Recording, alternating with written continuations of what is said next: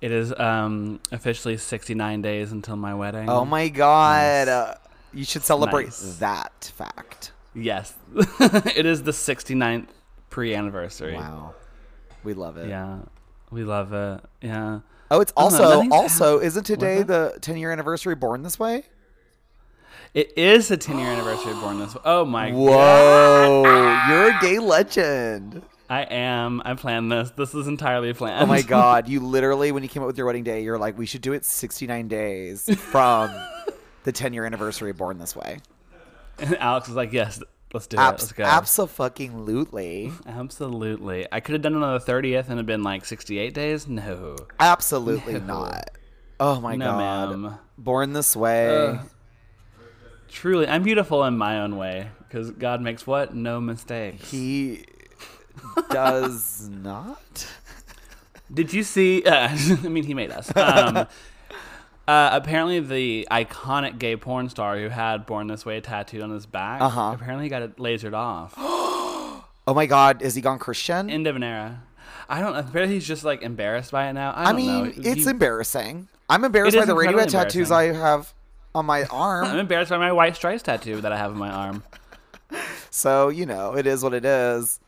Look, if it, a tattoo is supposed to be a like a like a timestamp of who you were, and when I was 18, I was tacky and Beaumont and obsessed with the white stripes. So There you go. You fucking did. You, now, where now I'm tacky, 30, and obsessed with the white stripes. And now came talk.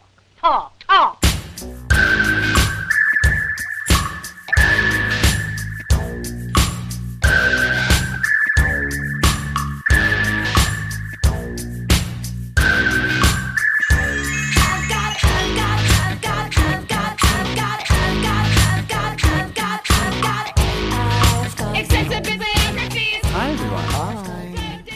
If y'all knew what was just cut out of the intro, Girl. Oh, girl. Girl. Tea was spilt with a she T at the spilt end. tea. The spilt. Come through Boston Tea Party.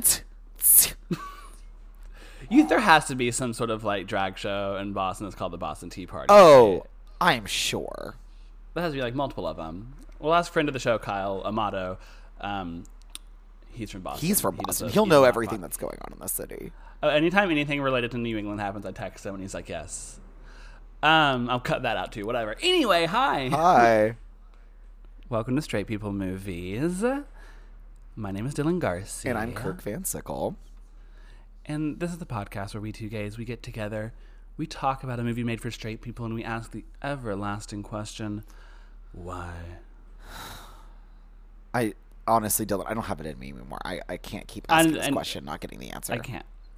No, it's like we come to this show every week and ask why, and yet it never gets answered. And so, why even ask why? Yeah, it's clearly that none of y'all are listening to this fucking podcast because we Mm-hmm. Yeah. keep asking y'all to answer the question why, and you won't do it. nothing. Why? God. Why? This is homophobia. if someone doesn't answer the question by the end of Pride Month, like, I'm gonna be straight again. Fuck it. Yeah, that's that's that's the straight people movies pod promise is that if you don't answer why by June 30th, we are both going knee deep into a vagina. Yeah. And here's the and here's the deal. Like I don't, you know, for people that know me, it's like a straight me. Mm, you we really don't want that.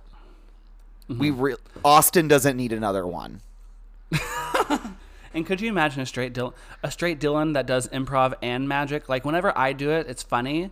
But if I was just like a straight person, I was doing improv and played Magic the Gathering and going to coding school, like oh god, like take me out to pasture. Oh my god, I'm like already imagining myself. when I do it. I'm already imagining myself mansplaining like fucking Black Country New Road to my new girlfriend. You're like, um, did you listen to the Porridge Radio album? It came out like right at the beginning of quarantine, and we're really uh, just uh, dumbstruck by that, and like they just didn't get a fair share, you know? yeah, totally. And and honestly, that dry cleaning band is just getting attention because it's a girl singer. Yeah. Girl talker. I mean, listen to girl, ta- listen to Life Without Buildings, huh? Huh? Ever heard of Slint? Ever heard of Slint? See, we're good. We we're do we're like a- too good at it. we're good like a ma- We're Do you want yeah. that in the world, everyone? No, Do you? No, you fucking don't. Um, so just don't. just It's awful. so you, you know, find a way. this is the longest bit. Okay. I love it. I'm, Uh, I feel deranged saw- right now, so this is gonna be Same. It's deranged. once episode. again, uh, like our famous Wayne's World episode. It is dark and raining outside. Oh yeah, like our Uh, infamous Wayne's World episode that no one listened to.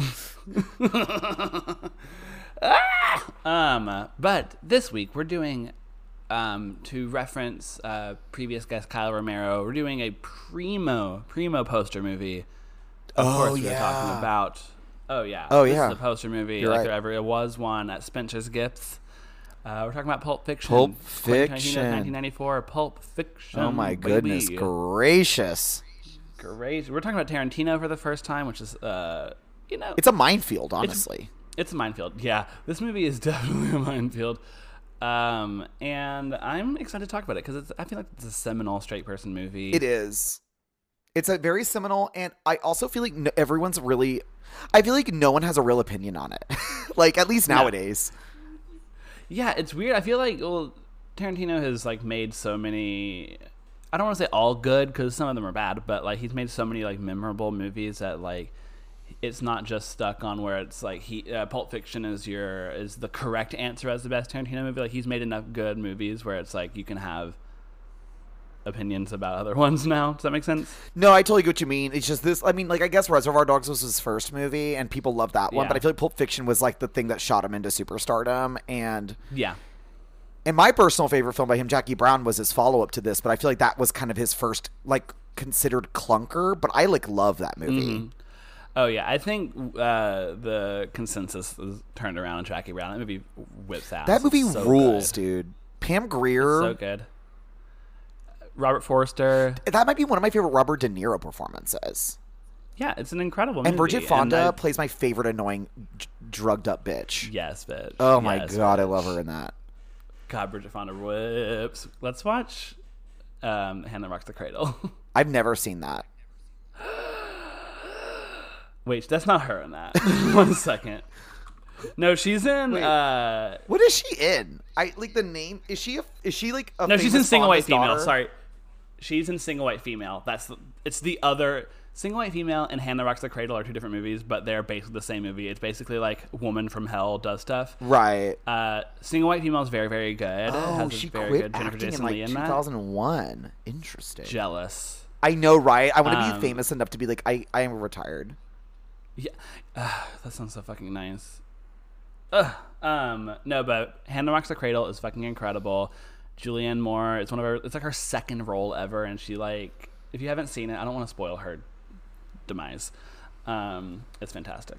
Anyway, but we're not talking about the Hand That Rocks the Cradle. We are talking about Pulp Fiction. Right, but I mean, Crap, I feel like going movie off on a that- tangent about a random movie is very Pulp Fiction-y of you.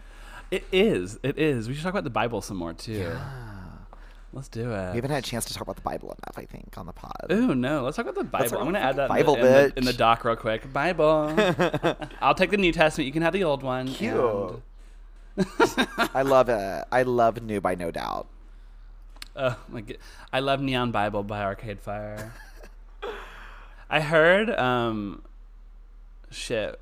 Um what's the Arcade Fire song that if children grow up Wake body's getting Wake bigger. Up. Wake up. There we go. I heard that at a um at a Nordstrom rack today. It was very weird. That is like It the most inappropriate right. place for that song to play. I was like, this is wrong. This it's like you need to play, here. start playing like tag with your inner child at the Nordstrom rack. Oh god. Fuck. Let's see what Um. Anyway. are. All right. Well, I mean, so Pulp Fiction. You know, uh, as a movie lover, seminal. Most of us probably. I mean, I'm assuming you saw this movie probably in high school or at least college. Oh yeah. It's a oh yeah. major high school college movie. Um, did you love it then? How do you feel about it now? What are your thoughts? I mean, I liked it then because I was like, "Whoa, movies could be like this. Like, it doesn't have to go in order. Like, you can just have scenes that just do shit. Wow, they're just, like, can, talking. like talk. They're just talking. I didn't real. I when I, watching this, like, not I don't want to say the second time, but watching this the latest time. Uh, this movie's mostly talking. Oh, it's so talky. I was I just remember in my mind like the the the proportion of talking to doing shit being much uh, more like equal, but it's very it's very like 70 30 talking action. It's just talking. I think what's cool about the movie though is it is a lot of talking, but the camera is very dynamic. Like you got like it's like the Yes. cinematography is like so strong in the movie because I feel like it's always moving, it's always doing something interesting. It makes the conversations Mm-hmm. feel like action sequences. Oh yeah, and the scenes like that opening scene, not opening scene, but the scene after that with uh, Vincent. They're talking in the car, and they keep that conversation going in the hallway, and they keep the conversation going down like later in later further down in the hallway, and then they're in the house. And, like this all this one scene takes place in like six different places, and it's so it's just it's so yeah, it is dynamic. It's just fun to just No, follow. totally. I think it's like, I, and also like I love that it's like a very calm, funny, kind of gossipy situation or conversation, and then they go into the apartment and then like switch gears and they're like fucking with those like kids. And Yeah. one of my favorite lines in a movie of all time is when Samuel L. Jackson goes, "Check out the big brain on Brett." Such a fucking I love it. he's my favorite part of the movie, probably in terms of like Yes. acting. I just think he's so great in it. I I really like the movie a lot. I don't think it would make even my top three Tarantino movies. Um, No, yeah. What's your top three Tarantino? I would say my number one favorite Tarantino movie is Jackie Brown, and then I would say Kill Bill Volume One and Inglourious Basterds would probably be my favorite movies by him.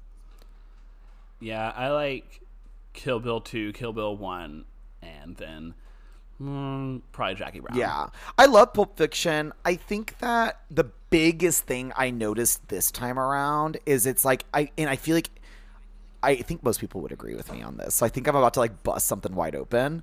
The middle hour of the movie is boring as fuck.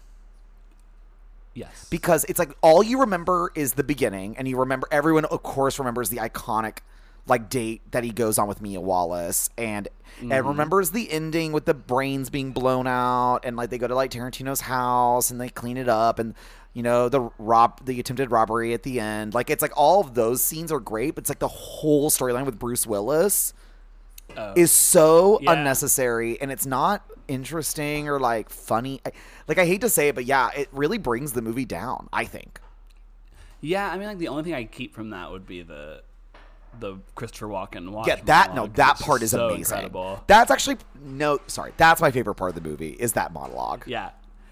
You watch that and you're like, oh yeah, Christopher Walken does have an Oscar. Oh yeah, no, it's so good.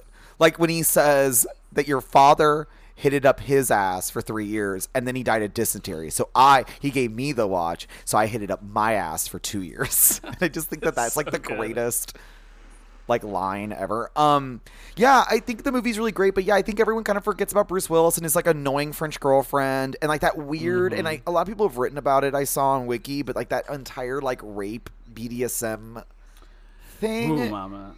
Ooh, mama. I don't, I don't Ooh, even know why I really want us to unpack that because it's like, why? really. It's just there to be shocking, but it really does Let's also feel weird in the movie.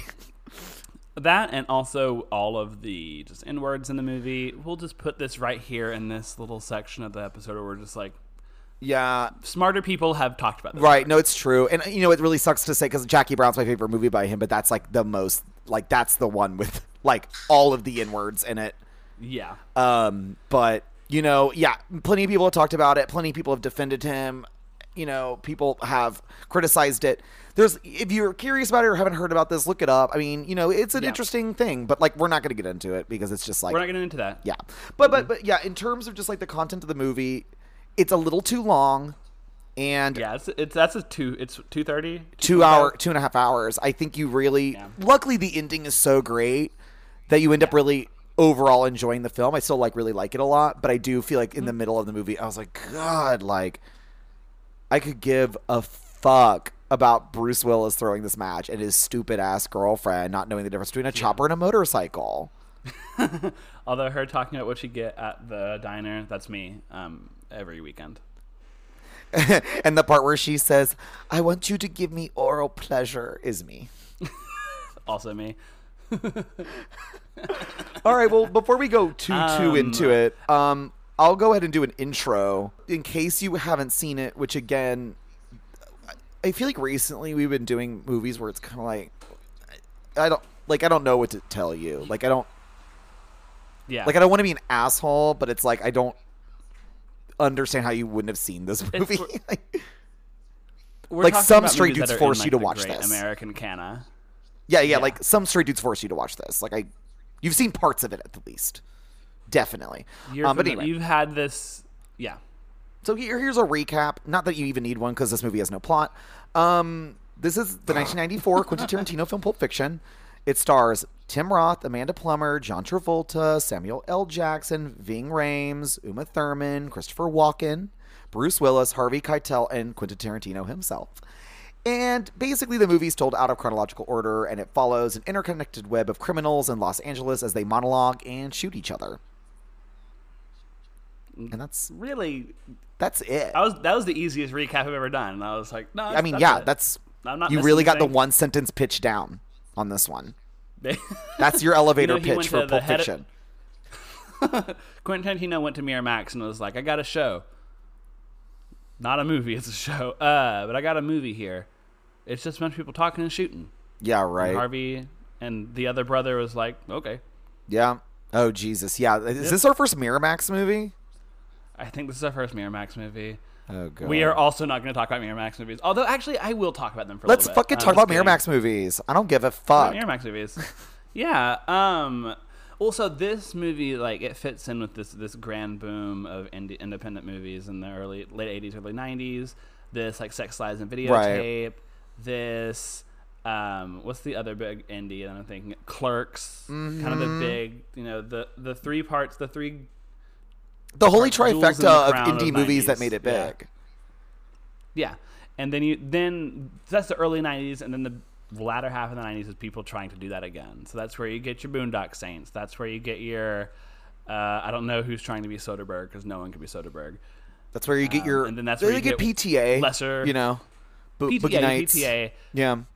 yeah, um, yeah. He's the final the final piece of the puzzle there. Um, but I love that. The, I love all those movies. Like I think of all those directors though, probably my favorite is Soderbergh because I think he's just made more of my favorite movies. Soderbergh's interesting because I feel like he's had the biggest what the fuck kind of career filmography. Oh yeah, he's insane. because it's like I love Sex Lies and Videotape and I love Traffic. Um, love Out of Sight. Out of Sight's love great, but like I'm not a big Oceans guy. But like I think it's fun that he made them, and um, oh yeah, I don't think I've seen anything recent by. I think the last film I saw by him was Side Effects, but I know you stan. oh fuck, side effects is so good. My God, Um, yeah. Did you ever see? Uh, that movie's high camp. uh, well, did you see uh, like Contagion, High Wire? I've seen Contagion. I thought I thought that movie was just really hollow and boring. Mm-hmm. But maybe I need to rewatch it. Maybe I didn't get it. It's not fun now. We watched it in, like in April of last year. Not a fun watch. I still think that the funniest thing that ever happened during the pandemic was that movie going number one on Netflix. Truly insane. People are like, I want to see real life, but with hotter people. They say they're like, I want to see Gwyneth Paltrow be Patient Zero. That makes me feel better. I'm like, I keep trying to convince Alex. Like, let's go to Macau, and Alex, and we don't want to be Gwyneth Paltrow though. That's what's gonna happen though. right. That'll happen to us. Oh, of course. I- that would be our luck. Uh, So uh, you know, every gay, you know, we're in our 30s now, and every gay has to choose their path by their 40s. You know, and I think I'm going to be Oh, a yeah. Goop Lab girl, definitely. Oh, oh, that's so nice. Like I'm going to be like one of those bougie Goop Lab girls. I just know it. I can feel it.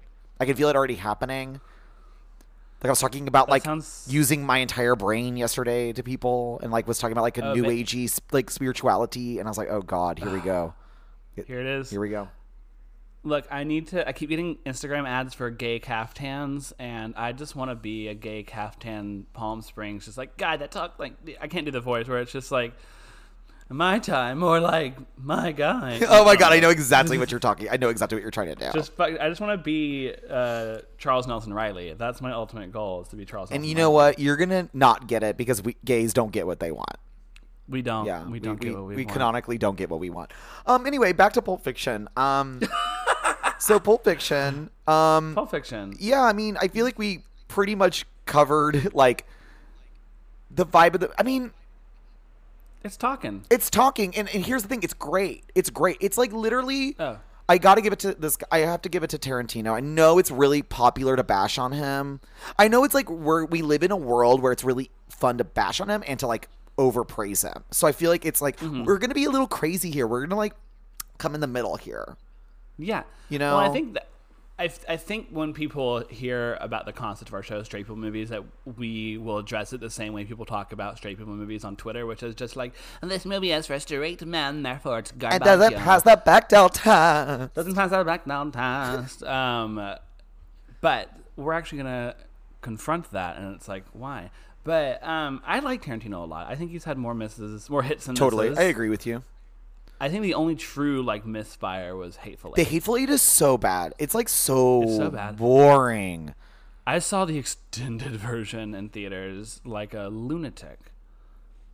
Eh, do you That's know there's insane. like a I can't recut? imagine watching like a longer version of that movie.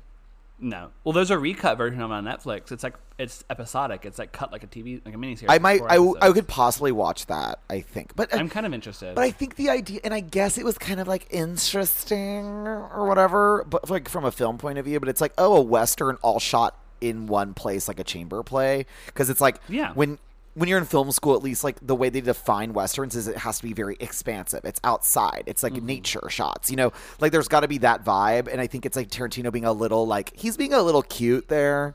He's like, Mm-hmm. oh, I'm gonna do a western, but it's like not a western. And I guess that's like his thing, right? As a director, is he's just kind of like Mm-hmm. subverts and mishmashes all these genres together.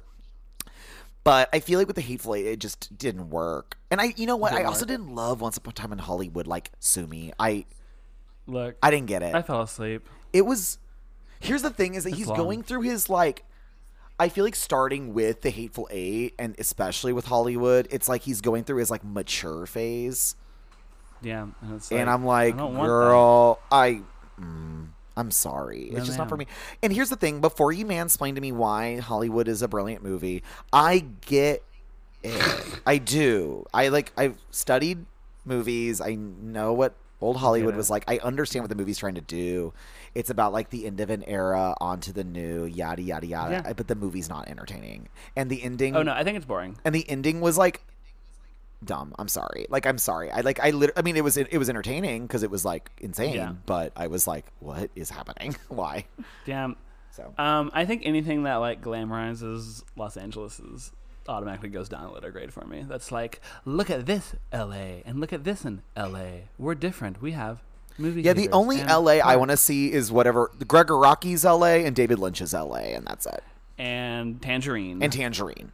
Absolutely. Absolutely Tangerine. Everything else is like I don't care that you're you have a movie theater that's also a ball or whatever. Yeah, but I think the, the the thing we we're both getting at here, like just in general about Tarantino, though, is like he's great at writing dialogue. Like there's no denying Yes. it. Like not only is he great at writing dialogue because it's very you you know it's Tarantino when you hear it, like you recognize mm-hmm. it. He's got a very specific style, but each of the way he writes his characters really specifically. Like I feel like someone like. Aaron Sorkin, for example. Sorry to shit on him if anyone loves him, but Damn. I feel like every character just feels like a mouthpiece for Aaron Sorkin. Like they don't feel like actual Yeah. people, but Tarantino's characters feel like people to me, like actual Mm-hmm. characters, and he writes for those characters really well. Um, and it's i think when people try to copy it it seems so obvious that they're trying to copy it because it's such a specific way of talking and it's so grating whenever you hear tarantino being copped right? It's so funny. I think there's something weird about the way he writes, where it's like it's simultaneously like unrealistic because it's very like no one talks like that in real life, but there. Yeah. I guess he just really knows how to direct his actors and how to choose his actors. So I feel like they deliver the lines in a way that's very engaging, always in all of his movies. well that's that's kind of the whole thing we have right here is that it's recontextualizing that's kind of his whole thing is that he like recontextualized john travolta Right. like brought him back because he was just in this flop era at this point um i think well just this is like uma thurman's like first big break I don't know. I was actually wondering that while I was watching the movie because I was like, you know, she got nominated for the Oscar, you know, for all this. For Yeah, yeah, yeah. This was like her first big role. Her breakthrough role was in Yeah. Dangerous Liaisons as one of the supporting roles Yes. with Glenn Close and John Yeah. Malkovich, but this was like her like big one. This was yeah. Um, and then like bring, having Ving Rhames, a very big like '70s actor, having all this kind of come back, and he uses them in such interesting ways. He's always did that in his career, like bringing Pam Grier back, doing using Robert Forrester. And having these characters Um, play not like against type, but like weird versions of themselves. Like Christopher Walken plays a very Christopher Walken part in his one Mm-hmm. scene, but like the fact that he got Christopher Walken to say that he hit a watch up his ass for two years is like it's just like that is hilarious. Yeah, You know? uh, the only person that's playing correctly or like normally is Bruce Willis. Yeah, Bruce Willis like- is playing a very Bruce doesn't know how to Willisy act. role, um, which is maybe why his storyline's not as dynamic because I feel like John Travolta plays really against type in the movie, Mm-hmm. and then Samuel Jackson. I mean, was this Samuel Jackson's first big thing? wasn't he in? Um, Isn't he in Do the Right Thing? He's in Do the Right Thing, right? Yeah. But he wasn't one of the main characters in Do the Right Thing. He was the DJ. No, yeah.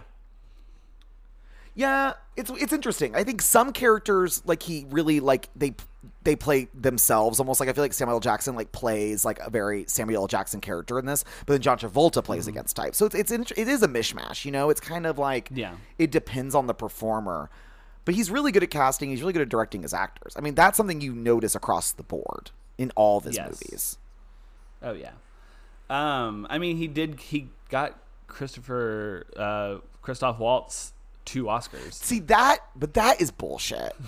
That's full. He should have only had the Inglourious Basterds one. He was so good in Glorious Bastards. He totally deserved that one.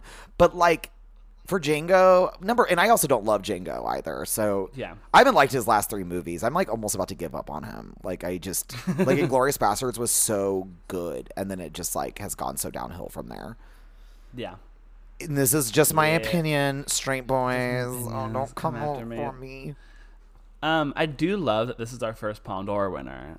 Yeah, and that we don't have that many Palme d'Ors that we could do besides like Apocalypse Now or something. Yeah, it's really interesting, Palme d'Or. I think that you mentioned indie movies earlier, and I think that like Pulp Fiction started. Pulp Fiction is an important movie for so many different reasons, whether you like it or not. It's the first. It really made Mirror and Miramax. I mean, you can't get around it, but Miramax also started Yeah. this this idea of like taking an indie movie and making it a hit. It's like that didn't really Yeah. like exist before. Like it's not like John Cassavetes movies were like winning Oscars. you know what I mean? No. Um, but it's like you know, Pulp Fiction blends French New Wave and Scorsese crime movies, and it takes like all these like different types of movies and mashes mashes them together. But then it's all st- still very him. It's that mix of the pastiche and also that it's very unique. And it's like, I feel like it is the most important movie of the last like thirty years. Like I, I feel like Oh, you can't argue against that because it, it, changed what indie movies could do. It won the Palme d'Or, and, and I don't think a movie like this had ever won the Palme d'Or before.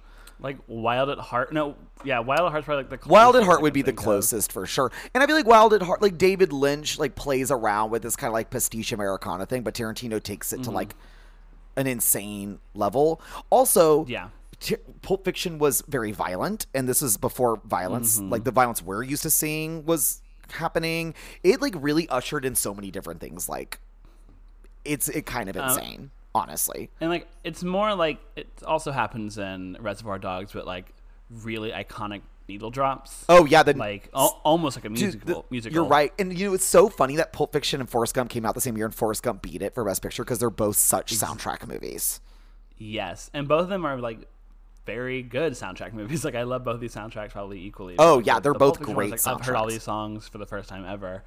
I And love, yeah. ugh, I love so many music moments in this movie. I think, well, first off, I already, eh, so I said Samuel Jackson gives the best performance in the movie, and that's true. But Uma Thurman also gives the best performance in the movie as Mia Wallace. Yes. because that part where she comes home, they come back from like Slim, what's it called? Slim Rabbit, Jack, Jack, Slim- Jack Rabbit Slims? whatever, Jack Rabbit Slims. That's what's called. And she like dances to that song like in her living room before she does the, the heroin accidentally. You'll be a woman. Ugh, I fucking love that part. She just oozes coolness. I love I love in movies where I love two things in movies. I love when people laugh in movies because I feel like people don't laugh as much as they normally do in real life in movies. Whenever somebody just like fucking laughs, I love that. And then whenever somebody just dances Right. to mute to actual music that's playing, and not yeah, I just I just love people just dancing. Have you ever seen the movie Fish Tank? Mama. This part. Okay, so I know that this is way off topic, but I think the greatest dancing scene in a movie. Bar. I'm like literally tearing up thinking about it. But the ending of Fish Tank, when the main girl dances with her mom and her sister to um, Nas's "Life Is a Bitch." Oh my he god! It is like one of those beautiful, real movie moments I've ever seen. Because you're right, people do things like that in real life, and we don't see it in movies. It was really powerful. Ugh. Anyway, Well, also we can talk about. I mean, the 70th time has been brought up on this podcast, but mommy, when they dance to Celine Dion in the kitchen. oh my like- god. Oh my god! Oh, bitch, like, we're gonna start crying, bitch. but yeah, Uh. no, no, no crying in Pulp Fiction necessarily, None. but Uh. great music moments nonetheless. Like yeah, and like lip syncing Yes. songs. Like it's so fun. I would love like if I wanted to make a pretentious Kelly Kelly Reichardt like movie, I would do like a long take of someone lip singing an entire song like in the car while they're driving. Yes. Ooh, what would Kelly Reichardt do? Like a like a David Berman song? Yeah, it would be like yeah, it'd be like Silver Jews or like Will Oldham. um, Yeah. But or you know, it, you know that really reminds me of that amazing scene in Birth where Nicole Kidman's just like watching the opera. Wow, we're really popping off today, All the all the psycho gay 2010s movies. dude. It's so funny. We are a specific sect of gay, like the gays that love like Birth, like that. You have to be our age to like even give a fuck or know what Birth is. yes. Uh, I'm very excited for my next movie club movie. The episode will probably be out by the time uh, you find out what it is, but I'm very excited for you to Oh, I'm it. excited. I don't think you've seen it. I'm so excited. It's one of those movies where it's like you have to be in this very, very small window for it to have. It's uh, what's his name? Who's the what? the Fuck, the great dictator, Charlie Chaplin? Chaplin. Charlie Chaplin, where like the, the house falls on him. Oh yeah, actually, wait. I thought isn't that Buster? that- is isn't that that? Buster Keaton? Uh, Buster Keaton. It's the other Yeah. one. Shit. I'm not that old. I'm still very young. I'm only 19. Um, so we've danced around a bit. Like, I think there are some specific things uh, that straight people love about this movie, besides the whole movie. Um, everything is quotable in it. Every fucking line is quotable. There's so many good lines, and I don't blame them. I don't fucking No. blame them. There's so It's many good lines in it. Even the way that Amanda Plummer says, "That's a lot of wallets." Like it's just like so many great deliveries in this movie. Or like when Rosanna Arquette's character is like, "That was trippy." Like after they like revive Uma Thurman.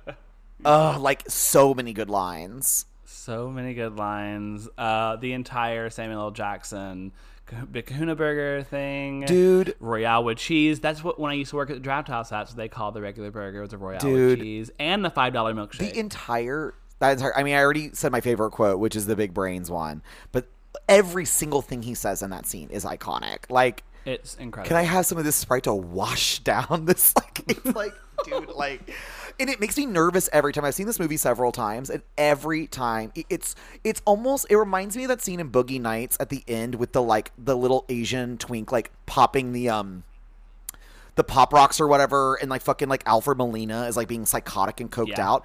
It's like a great combo of comedy and just stress. Yeah. Well, that's what I noticed about like most of the scenes of this movie is is that like it's like something happens and then it's like something's happening. It's like kind of nothing. It's just people talking, talking and talking and kind of like okay, baseline, you're normal, blah blah blah, and then something will turn, and then you become immediately stressed the fuck out. Yeah, it's amazing, and the the movie does that like from one second to another, Yeah. and it's really great. And I think that yeah, that's why it's so quotable. It's so Yeah. It's good. I think this might be the first movie we've done where we said the quotability part about it being straight, and I'm like, yeah, but like I quote this But movie. it's good. But then also you have like a lot of images that are really iconic in this movie, which is like the dance scene, the uh, Jules and fuck, what can I remember Samuel L. Jackson's character's name? It's Jules and then Vince. Jules, Vince, Jules and Vince. Uh, they're both shooting the guy. Uh, that I've seen that on the side of many a building, then on many a T-shirts at Spencer's Gifts. Um, and then that's it. Well, yeah, that's what that's what and any that's what I'm talking about. And I hate to bring up the Bruce Willis thing again, but it's just like everything that's iconic about this movie is the first like hour and like 15 minutes, and the last like 45 Yeah. minutes. The middle part Yeah. is like, eh. No, There's there's, nothing- no there's T-shirts of Bruce Willis from Pulp Fiction No. on them. The only thing that I know is that there's an episode of Family Guy where they make fun of that. Um, and And yeah, That's and it. we're not gonna yeah we're not gonna get into the the rape stuff because it's just like No. it's just a, a lot of people have written about it though. So if you're interested in people's takes on it, you, you should because it's interesting. But yeah, it's it's interesting, but it's whew. Um, crime. This movie has crime. in it. people You know, love like- crime and that's what's so funny is crime. i think for me i actually enjoyed the movie more when they're just like talking about like bullshit and benign things and then when the crime stuff happens that's when it like kind of throws me off a little bit i like, forget it's a crime movie Although I think it's very smart that you never see what's in the suitcase. I love that. love Six that. six six. Gregg Araki does it It's not- too, low key, but like whatever. um, and yeah, I mean, there's so many like weird mysteries about the movie. It, I, I think that like, yeah, I think what's really cool about Tarantino too, and I think a lot of directors do this now, but he's kind of the first one to really do this in a way that's very like in your face. But this whole idea that it's like set in the modern day, like it's set in mm-hmm. 1994, but it's like not. I think it's interesting. It's like we talked about that in Donnie Darko, where it's like not everyone lives in the exact current moment. Like some people wear clothes that are older than they have. Some people listen to older. Not some people. Most people listen to older music, and you're not listening to everything that's brand new. Although, if you haven't listened to the Olivia Rodrigo album, Dylan, it's good to great. it's good. It's the new jagged little pill. occasionally great. It, it's my hot take for this album is that I'm more interested in the ballads than I am the pop punk stuff. Whoa, yeah, because that's for me what was throwing me off about the album was the ballads because I don't like ballads. Oh, I love it. Well, I like. It's because there's like a lot of like I feel like there is a lot of like pop punk and stuff like already out there. You just kind of have to like dig for it. Whereas like there's nobody doing like big corny ballads. I was like, this is actually just like. Well, yeah, you love. Taylor Swift though, so that makes sense. I love Taylor Swift, Yeah. and I, you know, I love Diane Warren. yeah, know, I was about to say, and you love ballads because we literally talked about like Meatloaf and shit like the other week. Oh, yeah, and the, love ballads. And the R.I.P. the it. man. I sorry, I don't remember his name, but sorry to that man, but R.I.P. Um, okay. Um, so it does have two very. I think these both these people are very. I, I agree, and I'm glad you br- are bringing this up because I do think that this is like top tier, top ten straight actors, like icons. Like straight Yes. guys love these actors. love Samuel L. Jackson Yes. and love Christopher. They Walken. Love straight man thinks they have Christopher Christopher Walken impersonation. Walken so much. They all do a Christopher Walken impersonation Mm-hmm. that's bad. Yep. Because here's the thing. Here's the thing. Um, You're not doing a proper Christopher Walken impersonation unless you uh you lick your fingers and you're eating something. Like he always is eating in movies and then he's like licking his fingers Mm-hmm. while he's talking. If you're not doing that, then you're not a Christopher Walken stan. No.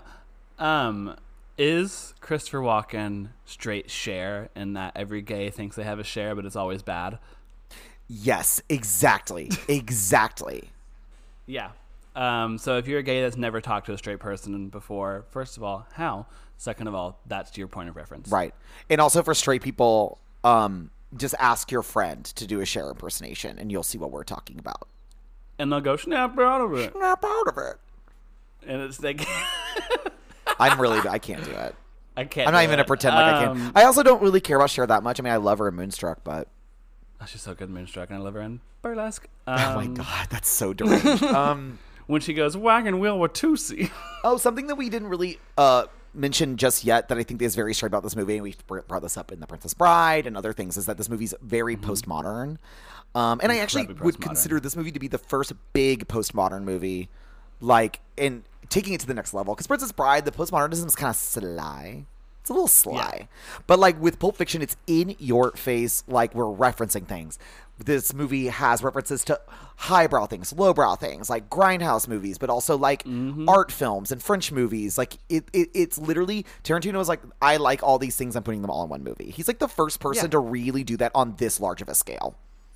Yeah, and I mean, I think that's like a um, a uh, mentality that takes place for the rest of the '90s, and I think just the rest of movies in general, where it's like, yeah, maybe you didn't go to film school, but your video store was your film school. That's what he said. Right. He didn't go to film school. He would just, yeah, he worked at a video store and he just watched a bunch of movies. And honestly, that's Yeah. tea. That's tea. Cause it's like, mm-hmm. I went to film school, okay? And literally, they were showing us Pulp Fiction and the usual suspects and all these movies in film school. I'm like, girl, I've already seen these movies. Like, I hate to Yeah. clown all my fellow students at UT, RTF, and I'm sorry, but I'm going to do that right now.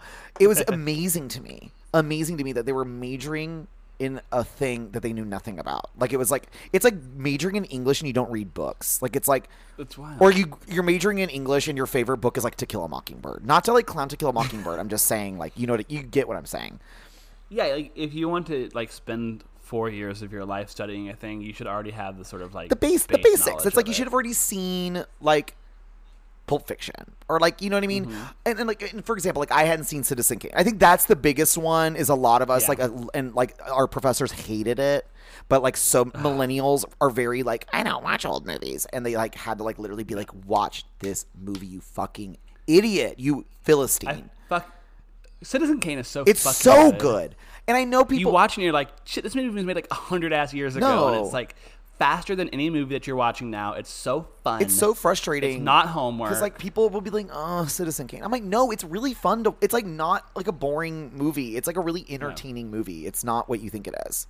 Or even Yeah. Hitchcock. Like I feel like I'll be like, oh, like Hitchcock, and people are like, oh, I've seen Psycho. And I'm like, oh, but you even seen like the birds like north by northwest or like vertigo or like and they're like no mm-hmm. and i'm like but these movies are fucking fun they're funner than. Yeah. all the other the bullshit we're watching now Vertigo is so fucking weird. Vertigo I watched is that recently for weird. the first time. That movie is bizarre. I love. Yeah, Vertigo. Vertigo's crazy. I had a really interesting conversation with my friend about Vertigo because she had feelings about it from a like feminist mm-hmm. point of view, and they were so like it, they were great points. And I was like, God, this movie is like dense as fuck. Like, there's so many different ways you can come at it. Yes. So good. Yeah, but it- I- yeah. But anyway, sorry. So it, it, here's the funny thing. Here's the funny thing. Actually, I was on the topic of film school, so I, I have to tell this story.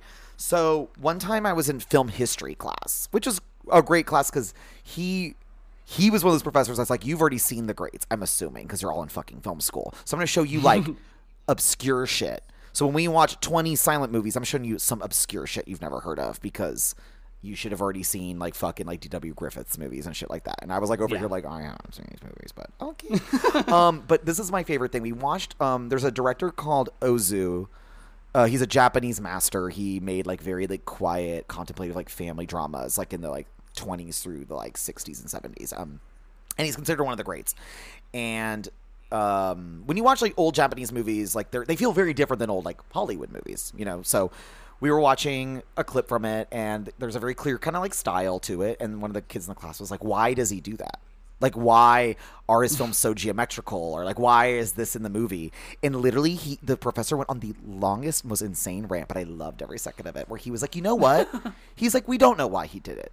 That's what style is. Like style, like directors just do what they feel is right, and not everything needs to have an explanation. Uh, sometimes things are just beautiful, and you should just like take it for what it is. He's like, not every director's like fucking Quentin Tarantino, where he's gonna explain every single goddamn reference and thing that he's doing in his movie and blab about it for hours and hours and hours. He's like, some people just do what they want to do, and I was literally like, Uh, it was like we were rooting for you. We were all rooting for you. It was amazing, but it really changed the way I thought about movies because I do think our generation was raised on Tarantino. So we do think there needs to be Mm-hmm. an explanation for everything. And we do think that everything has a point. And it's like sometimes like Yeah. artists just do what they do because they do it. And like that's Well, that's- enough. I mean, that's that's like the iconic David Lynch quote where he's like, "This movie has blah blah blah," and the pr- interviewer says, "Expand upon that," and David Lynch goes, "No." Like sometimes you just do shit. Like whenever like I make like shows, whenever like whenever I used to do more comedy and like stuff, um, people be like, "Oh, who are your influences? Who do you like?" And I was like, "I don't." F- Top Chef. I don't know. I just like watch what I like. A- like Absolutely, Dylan. That's what it is. When I made films when I was younger, especially, and even the things that I like write on and off now, it's so funny how I feel like what comes to my mind or what I want to do is so different than the things that I like. Like, mm-hmm. I I actually made like I, I did like a lot of experimental film in college, which is so funny because I'm not like a modern art, contemporary art like gallery girl. Like, I mean, I like that stuff, mm-hmm. but I'm not like go into the gallery, bitch. You know? Yeah. But that's the kind of stuff I liked making in school. And one of my professors was like, "Oh, you're so great! Like you remind me of this filmmaker and this filmmaker." And I was like, "Oh, I've never heard of these people." And she was like, "Oh, you should Yeah. Watch their work then." And then I did, and I was like, "Oh my god!" Like this person's like doing this shit that like I'm doing, but like I don't even know who this fucking person is. Like it was such a cool moment because it's like it's just coming. And I don't mean to sound like I'm about to go full Goop Lab, but it's just like it just it's what's coming from within. Like not everything needs to be so calculated, you know. Like just do what feels right. I don't know. Yeah, you are the, you are the accumulation of yourself. Like that's what it is. to just do it. And I think that we are we are it. too caught up in references. Like I love postmodernism and I'm into highbrow lowbrow conflation because I don't believe in like things being better than the other. But at the same Mm-hmm. time, I think we get a little too caught up in like we need everything to be like when we're pitching something, it's like, oh, it's this meets this. Like I feel like we get too caught up Yeah. in a lot of that bullshit. It's like just exactly. do the thing and let other people figure out what it reminds them of. But like I don't need to like pitch. Myself like that. Yeah, the second your art leaves you, um, it's not yours anymore. I completely agree with you, and I do think we put way too much stock into the artists themselves. And it's Mm-hmm. like as much as I love celebrity fan, you know, bullshit and like I, I love pop culture and all that stuff. Yeah. I'm not going to say who it was, but I, I had a very negative experience with somebody that I looked up to that was famous when I was younger. And I feel like that really changed my Oh. perspective on famous people. And it's like, not all of them are shitty. I'm not saying that, but I'm just saying, like, there is a difference between the artist and the art. And Yeah. wow, Tarantino would be so proud of this conversation. We're just He popping would be off. so proud. I know. Um, I think I think to wrap this segment up, there is one straight thing about this movie. But one straight thing about this movie. Uh, there's one more straight thing that's kind of uh, understated. There are two different EDM artists uh, who have names taken from this movie. There's Yolanda Be Cool, which did that remix of the Papa Americano. Oh. Remember that's that's in Talented Mr. Ripley. they did a song based around that. And this other person called Zed's Dead, um, who Oh. suck. They're like mid tier band that plays like Womp Fest. It's so funny that they're not- EDM artists and they think Pulp Fiction, like, that's, there's a connection between these things. nothing. There's nothing. And again, and we were just talking about that, right? Like, not everything needs to have a point. Like, they just like Nothing needs to have Pulp. Fiction. They can make EDM music. Like, why does it matter? yeah, exactly. And that's very Pulp Fiction. And that and Like that is said. Pulp Fiction. And that's the thesis.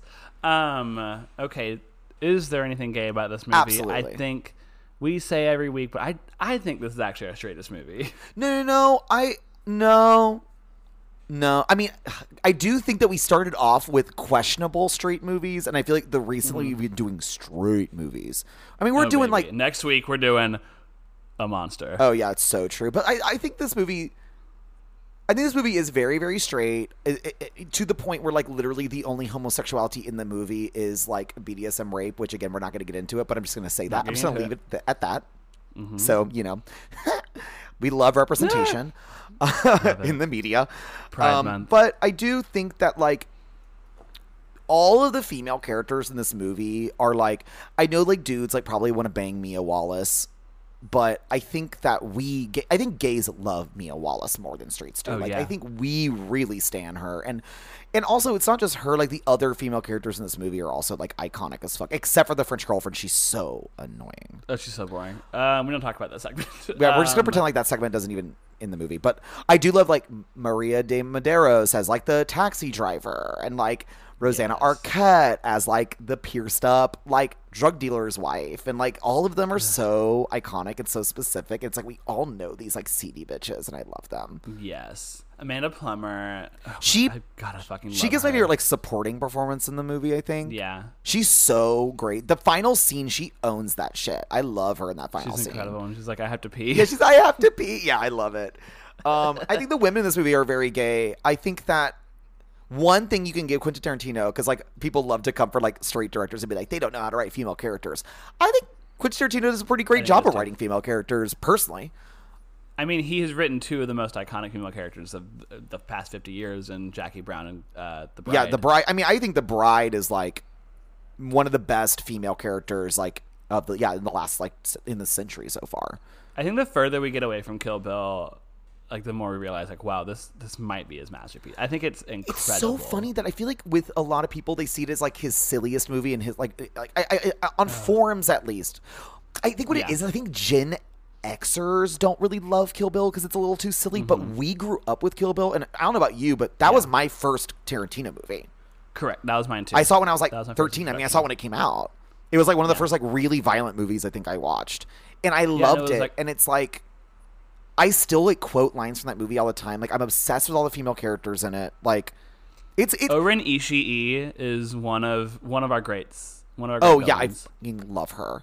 Um, but yeah, it's just like he knows how to write a good female character, and I think that's Mm. why these characters were. I mean, we're kind of silly, you know, being silly and being like, oh, they're gay, but it's just because we just love to see well written female characters, and honestly, we've watched Yeah. what this is our fifteenth movie, and this this is maybe by far the best female characters in any of the movies we watched so far. yeah. It's so great. Mia Wallace, iconic. yeah, I love Mia Wallace. When she goes, God damn, No, God Dylan. damn." I mean, you don't have to cut this out. Whatever. Everyone knows I was a cokehead. um, but the first time I did cocaine, I quoted that line like a total dork at the party. And the best part I'll is, it's like if I were in Austin when this happened, I'm sure somebody would have been like, "Shut the fuck up, dude." But instead, no one knew what I was referencing. Perfect. Like literally, it was just a bunch of like gays in Lubbock being like, "What?" Um, speaking of Mia Wallace, I mean, actually, I didn't even put it in the thing, but it just came to me. The actual gay part about this movie is, I want to win. I want that trophy. Throw it up. I want to win. I want that trophy.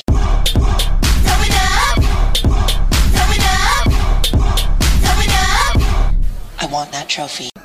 Yeah, I didn't realize I never made the connection to my brain before until I watched it this time. Oh, yeah. And I was like, oh my God. I'm gonna have to put this in the episode because it's like how many. I feel like people know Room Vroom, and I mean Trophy. I was, feel like Trophy is the one people know the most after Vroom Vroom on that EP. yeah. At least they played it at twos a lot. I don't good. know about everyone else in the world, but if you went to Tuesdays in 2014, girl. oh, it was girl, it was popping off. Um, Popping off. Yeah. So, oh yeah, and I also wanted to mention that Alexis Arquette uh, has a very like amazing cameo in the movie where she literally doesn't like the whole last half of the movie is because Alexis Arquette tries to shoot John Travolta and Samuel L. Jackson, and they and it doesn't work. And they think it's divine intervention, but it's really just that like gays don't know how to shoot guns properly. Don't know how to shoot. No. And that's very gay behavior to me.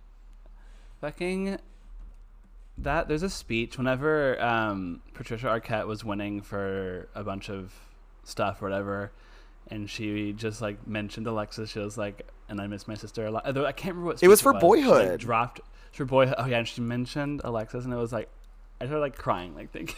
I feel like Alexis is a really forgotten like trans legend. I think that because she was more known for like being on like the surreal life, which is like more our age group. Like we. Yeah. all kind of tangentially knew who she was, but I Mm-hmm. don't think that like younger people really know who Alexis Arquette was. She wasn't even. I don't think she was in that year's like in memoriam segment. I think she was like forgotten. Yeah, it's so sad. But yeah, I mean, I always like loved her. Like in yeah, I loved her in the Surreal Life, and like she's in several different movies that I like a lot. But I always thought it was so fun that she was in this movie. Like I'm assuming that probably Rosanna Arquette like hooked it up. She's like, hey, like. Yeah. But I just think it's so funny. Like I, it's actually one of my favorite parts of the movie is when she pops out of the bathroom and shoots at them, and that face she makes when she doesn't hit any of them and then just gets blasted is like so good. So good. Um, so good. It truly is an iconic moment in the movie. And again, like, yeah, LGBTs, we don't know how to shoot guns. Are you fucking kidding We me? don't know. Mm-mm. Unless unless No, you're a commie, then you do. Mm-hmm. But that's a specific sect. so. Um, all right, it's time for our favorite segment of the week. It's our gay recommendation, where it's uh, we recommend a movie that you're supposed to watch after you watch this one that makes you go, "Oh, thank God, this one's this one's for us." Um, I actually forgot to put my real one this in this time in here. Um, I did put the answers Kill Bill. Right. Like that's the gayest Tarantino. It is both it- because it's really. I feel like with a lot of the directors we've done, they've had a couple of gay movies in their filmography, but I feel like Tarantino's Kill Bill series is like the biggest, like because everything else he's done is so straight. yeah, and th- that's such a that's such a weird like U- not a U turn, but it's a left turn. Uh, it's great. Yeah. fantastic. Uh, my actual answer, I don't have like a whole paragraph about it because it's not really a bit. I would say um, Doug Liman's Go. Oh, that's a fun choice. I haven't seen that movie in forever. Yeah, great Christmas movie. Um, it has so okay. Timothy Olyphant is so fucking hot in this movie. Jesus Christ. Uh, but yeah, um, it's has Sarah Polley, iconic. Jay Mohr, iconic. Breckin Meyer, an incredible Jane Krakowski cameo. Uh, it's fantastic. Watch I think it. that's a Watch that's Go. a great recommendation. I really love that Watch movie. Go. Um, I feel like I feel like in my, my where my head goes is like I think the gay version of Pulp Fiction is Magnolia. Okay. Magnolia. Yeah. Even longer than Pulp Yeah. Fiction. Gay. Oh yeah, but Magnolia, interconnected lives in LA, but it's about like dads and game shows and gay men with braces. Frogs. Gay. And frogs. Gay. Julianne Moore breaking down in a psychiatrist's office. Gay. Julianne Moore breaking down at the pharmacy. Gay. Julianne Moore breaking down in her car. Gay. Julianne Moore breaking down in the ambulance. Gay. Okay. Philip Julian- Seymour Hoffman breaking down. Tom Cruise even breaks. I mean, literally, Magnolia. For I think I, I think I'm onto something here because I feel like gays quote Magnolia the way straights quote Pulp Fiction. is that we're like the past is what does he say? Uh, The past- We're not through with the past. The past may be through with the Yeah, us. the past may be something, but the past ain't through with us. No, my favorite line from Magnolia. I mean, everyone's favorite line is when she says, "She says you can suck my dick." Um, but there's so many great lines in the movie. You know, when Tom Cruise says, "Respect the cock and team the cunt." Um, and I love okay, and honestly, gay canon for me, and maybe no one else agrees with me, but like whatever, I'm gonna say it anyway. But April Grace is the reporter uh, interrogating interviewing Tom, Tom Cruise. Cruise? and she goes, Great. "Your family history, your actual family history, is important here." Like it's like literally like she's. Oh. It's just like, Major. and it's dramatic and it's sad and it's over the top and there's a musical break to Aimee Mann. Like it's just, Save me. it's a gay version of Pulp Fiction, and it has no crime Yeah. because we hate crime movies. So thank you. we hate crime movies. Well, there's Yeah, tangential the only crime, crime but not is really. God giving us giving us frogs. Yeah, and John C. Reilly losing his gun and crying. Oh, he also and he breaks my down in the God. woods. God, everyone breaks down in that movie. All twenty people in it. Uh, I speaking of Julianne Moore overacting. Uh, tangent. I might cut this, but I just watched Woman in the Window. Oh my God. making a bit about it for years and years. What an unwatchable. I watched the Trixie and Katya like watch it like Netflix thing that they do because I don't want to because I heard it was really bad, but I was just curious and watching them watch it was really fun. I need to watch it. It looks Um, bad. It looks like is- bad. Like like Amy Adams looks like like it might actually is it a Oh. bad performance by Amy Adams because it looked bad to me in the clips. It's a bad performance by Amy Adams. Um, it's so bad that like her makeup is bad. That's so you sad. It's not even camp like, oh. bad. No, the only thing that's camp about it is like I don't want to like I don't want to reveal it, but like do you do you No, wanna- no, I, no. They spoiled the whole movie in the video, so I already know what Oh, okay. happens. Um, skip 15, 20, skip 30 seconds ahead if you don't want to Woman in the Window spoiled. Uh, but the part of the movie where she like monologues to reveal that she fucking killed her whole family, that's camp. That's really. Ca- I just feel like my issue, and I know you like like Ma and stuff, but my Mm-hmm. problem with movies like Ma, and I would put Ma in the same category as Woman in the Window, even though that's probably blasphemy to you. But to me, It is. I will correct you soon. Don't Okay, worry. but I think it's interesting that we we getting these movies recently that are so over the top and insane and ridiculous, but they don't seem to know that it's supposed to be fun. Like it's supposed to be fun The to thing- watch. The thing with Woman in the Window though is that Woman in the Window is also insanely boring. Well, that's what I mean. I thought. I mean, I know you like Ma, but I thought Ma was like boring because Ma took Oh, yeah, itself no, too this- seriously, Dylan. Yeah, I don't. I, I had a different read on, on Ma. Okay, fine, whatever. I had I had a different read. I thought it was making fun of itself the whole time. I don't think it was though. I really think the whole like racism, bullying background to it is like they're like really serious about it. Oh, I think I love the bullying background because it doesn't make any sense because it's stupid. Uh, I th- I think Ma is stupid and it's like so much of it like doesn't work that I'm okay with it not working. And where the inverse of it is true, where it's like okay, this none of this works, so all of it works, sort of thing. Whereas Woman in the Window is like you have all these like A-list actors, Yeah, all, you're right. Julianne Moore, Gary Oldman, all these people, and they're doing bad performances in a movie that doesn't make sense, that is edited poorly, and like doesn't have. a Wait, who directed The Woman in the Window? My favorite director ever, Joe Wright. Wait, who? He did Joe Wright. He did Joe. Wright? Joe What? fucking Wright did it. Okay, Yes, but he's made some bad only movies though. He's made some bad movies though. But even his bad movies are like interesting. Like at least Darkest Hour, a movie I do not remember a single lick of. I was like intrigued by it or whatever. Even though Gary Oldman is Isn't his Peter Pan that movie really bad though? His Peter Pan movie is weird as shit. it's bad, but it's like it's a fascinating. Can we just? But let's all just admit that he only has three good movies, which are Atonement, Pride and Prejudice, and Hanna, and that's it. and Anna Karenina? Oh, okay, yeah, that's right. You love Anna Karenina. I haven't seen it, so Oh, I guess I need to watch it. That movie is bananas. It's wild. Um. All right, now that we start talking about Joe Wright, uh, is there anything else gay about this? No, we already did that shit. Mm, eh, Let's wrap it Well, up. yeah, we already did our gay Rex. We're done. We've we already did our gay rec. We're done. the episode's over. We did it. Oh my god, look at that. Oh, this was fun. this was fun. This is, this is fun. Oh, we didn't get to This talk about Quentin. Tarantino's bad acting in the movie. Oh well, some oh, other time. Uh, he's bad in it. He's bad. He's like he's like whenever I act. Um, I feel like I want to. I feel like if I ever make a movie, I want to be in it and be bad in it. I feel like that's iconic Oh, yeah. behavior. Well, you know who is? I also I finally I hadn't I had never seen Manchester by the Sea, even though you know I love Kenny Lonnie, Uh, I finally finished, closed that circle. Finally watched Manchester by the Sea. Kenneth Lonergan is in a scene, very good in it. Do you like Manchester by the Sea? Because I think it's so boring. It's my least favorite of his Okay. movies. Okay. I just wanted to make Um, sure because I feel like everyone really loved that yeah. one, and I love You Can Count on Me. Still haven't seen Margaret, obviously, but like I di- wasn't Yeah. into Manchester by the Sea. Yeah, it's uh, it's probably it's my least favorite of his. I gave it a four on Letterboxd. Uh, I still liked it a lot, but it's still Something. His- You Can something Count on Me and Margaret Something didn't connect for me. I think it's like I I think- that, now that's a straight people movie. oh, but should we talk about Manchester by the Sea? no, No. absolutely. Who'd listen to that episode? Oh yeah, it would get five listeners, all five of them being me. um, great. um, speaking of Manchester by the Sea, I am Dylan Garsee, Boston's favorite uh, plumber slash. Uh, he's just like a generalist. What does he do? He just like fixes. takes out the Girl, trash I don't remember. their- All I know is that Michelle was, Williams like, was like telling them to really knock it off. Get loud. And then they accidentally set their children on fire. Um, I watched a lot of like movies that like I meant to actually bring it up in the episode. This week I watched a lot of movies that like uh, that messed around with time. And so Manchester by the Sea, and then I also watched The Skin I Live In, which, um, yeah. Okay. Anyway, You're gonna have to hear one of my hot takes sometime about Pedro Almodovar because I don't, I don't, I don't really like him that much as a director.